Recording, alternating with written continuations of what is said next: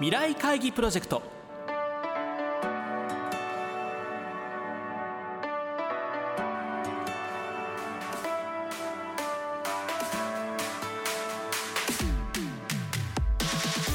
この番組は「新しい時代です」をキーワードに企業トップが提示する日本の未来に向けたさまざまな課題について皆さんと共に解決策を考える日本経済新聞未来面の紙面と連動したプロジェクトです。今回ご登場いただくのは先週に引き続き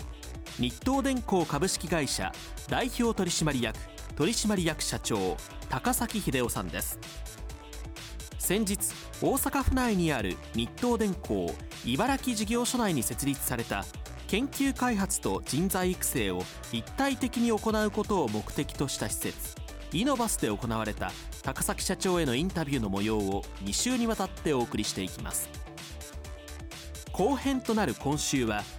新時代のグローバルニッチトップとエリアニッチトップの展開について伺います。聞き手は日本経済新聞関口和一編集委員です。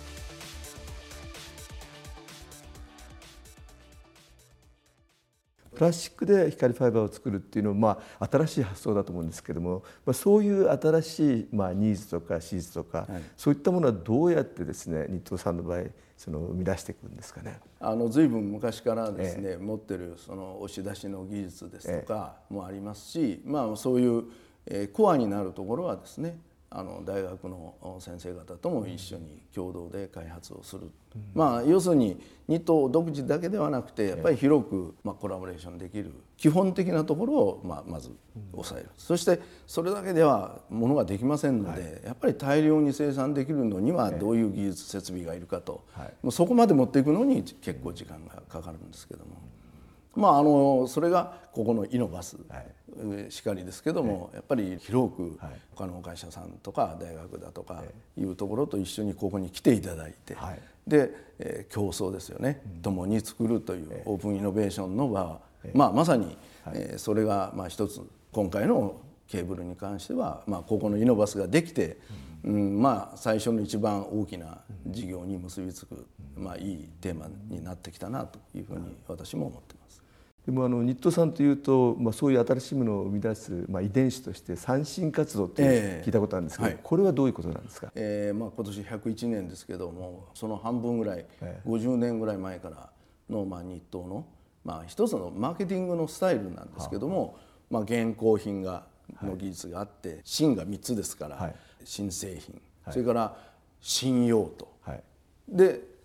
真ん中にですね新需要というところにどっちからもこう結びついていくというこの3つの芯を取って三振活動と呼んでおります。はい、新製品新用途、そして新しい需要を作る新需要を作ると、こういう活動をずっとまあニットやってきておりまして、その結果がイノベーションが継続的に、えー、まあ生まれてくると、まあ、こういうあの一つのマーケティングのスタイルなんですね。まあ、そうするとまあいろいろさまざまな課題あると思うんですがこれからはどういうところを一番狙ってですね特にこの 5G とか、はい、新しい技術を使ってこんな課題を解決したいとかいやもう具体的にお考えありますか？そうですね。まだ、まあ、5G まだ日本ではもう本格的に進んでませんけど実際にこれが動き始めると、相当我々の生活そのものが変わってくると思われます。でそれはあの我々がちょっと想像えー、絶するところがありましてこういうことがに貢献できるんではないかと申し上げました。それは今見えてる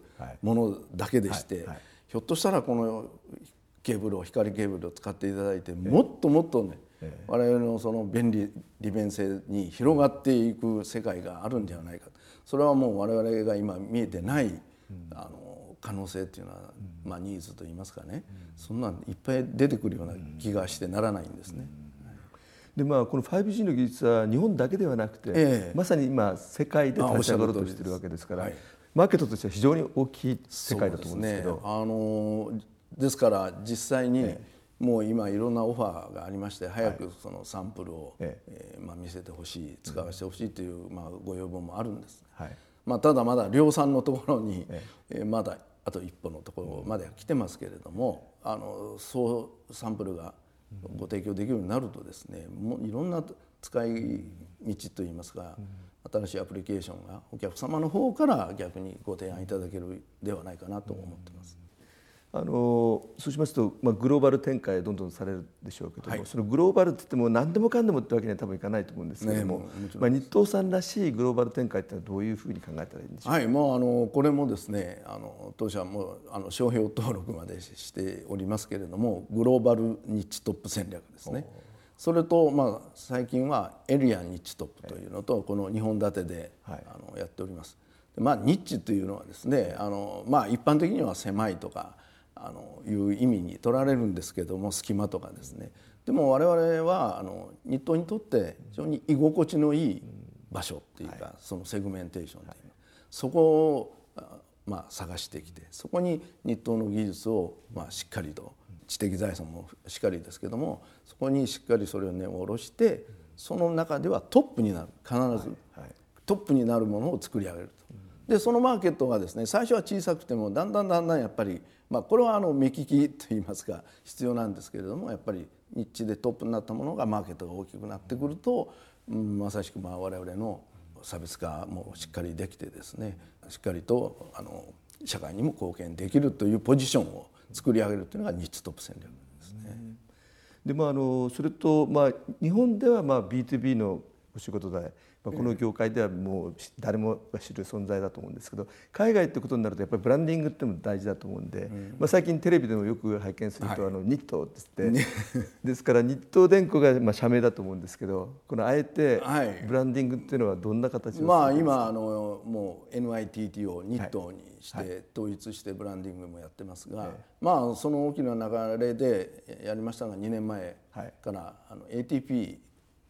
ファイナルズという、はい、まあ、プロのテニスのですね、えー、このタイトルスポンサーをやらせていただきましてこれはあの、えー、今はロンドンで開催されてますけどやっぱりそういうものに対しにも我々やっぱり中間材料ですのでニットってあまり皆さんご存じない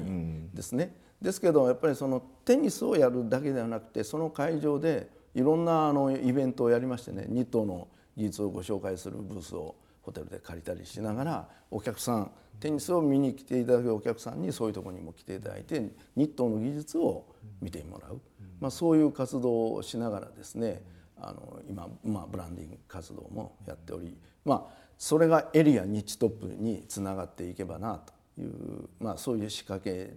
をやっております。今週は日東電工株式会社代表取締役取締役社長高崎秀夫さんへのインタビュー後編の模様をお送りしました。未来会議プロジェクト。来週は